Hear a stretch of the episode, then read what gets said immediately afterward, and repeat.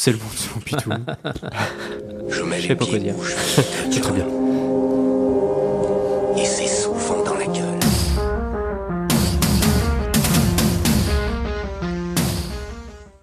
Adrien, animateur avec applicateur pour un réveil facile. Christophe, chroniqueur authentique, hein, lavable en machine.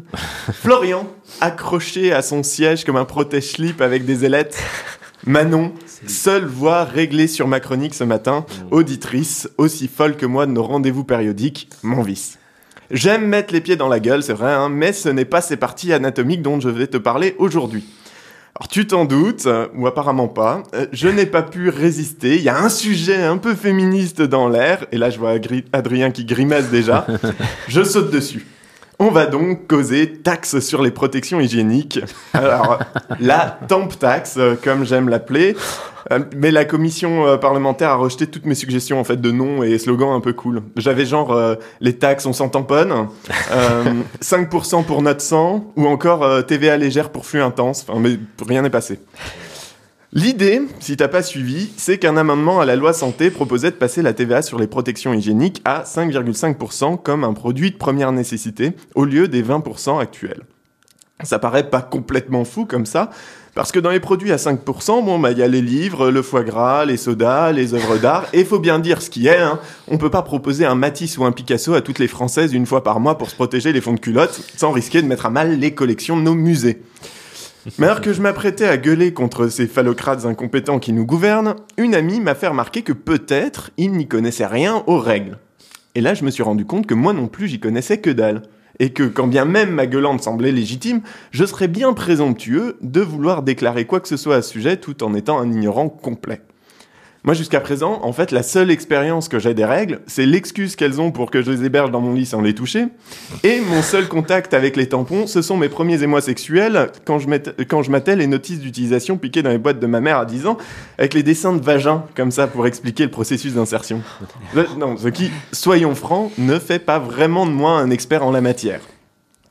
Mais comme je refuse d'être à la ramasse sur les combats féministes pour ne pas laisser une seule chance aux émouriens du 100.0, oui, je parle encore de toi Adrien, de trouver une faille dans mon engagement, j'ai repris les choses en main. Et j'ai halluciné.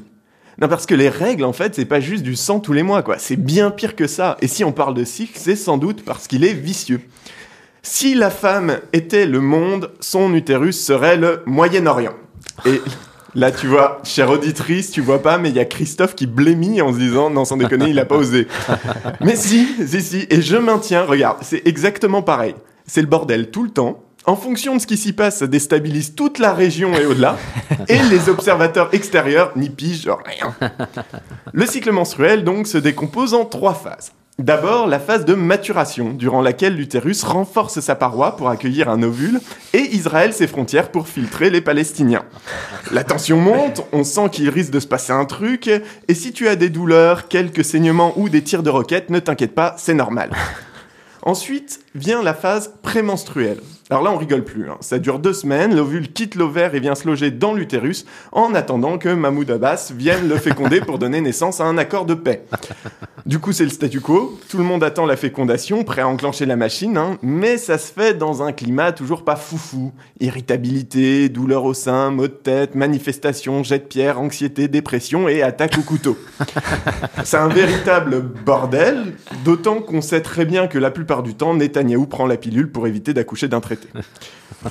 Et enfin, après ce suspense insoutenable, c'est l'intifada dans la techa.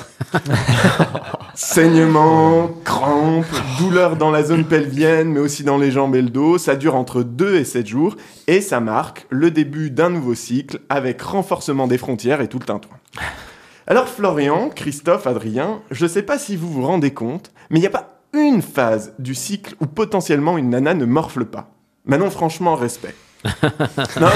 J'affirme aujourd'hui à ce micro que toutes les personnes qui ont leurs règles sont des putains de warriors qui encaissent plus en un mois que n'importe quel couillu en une année. Et pendant ce temps, l'Assemblée nationale, composée, rappelons-le, à 70% de mâles, qui ne sont même jamais demandé combien de protection une femme utilisait à chaque cycle, probablement parce que se branlent cette fois dans le même Kleenex donc ça leur pose aucun problème.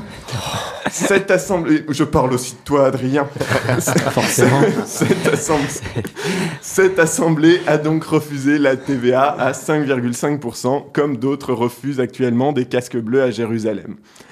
Tout ça sous le prétexte phallucieux. Oui, c'est un néologisme que j'ai inventé qui contracte phallus et fallacieux hein, pour dire que c'est un argument merdique de mec. Sous le prétexte phallucieux, donc, que la mousse à raser est aussi à 20%. Et pendant ce temps, always, ça veut dire toujours taxé. Je mets les pieds où je veux, Little John. Et c'est souvent dans la gueule.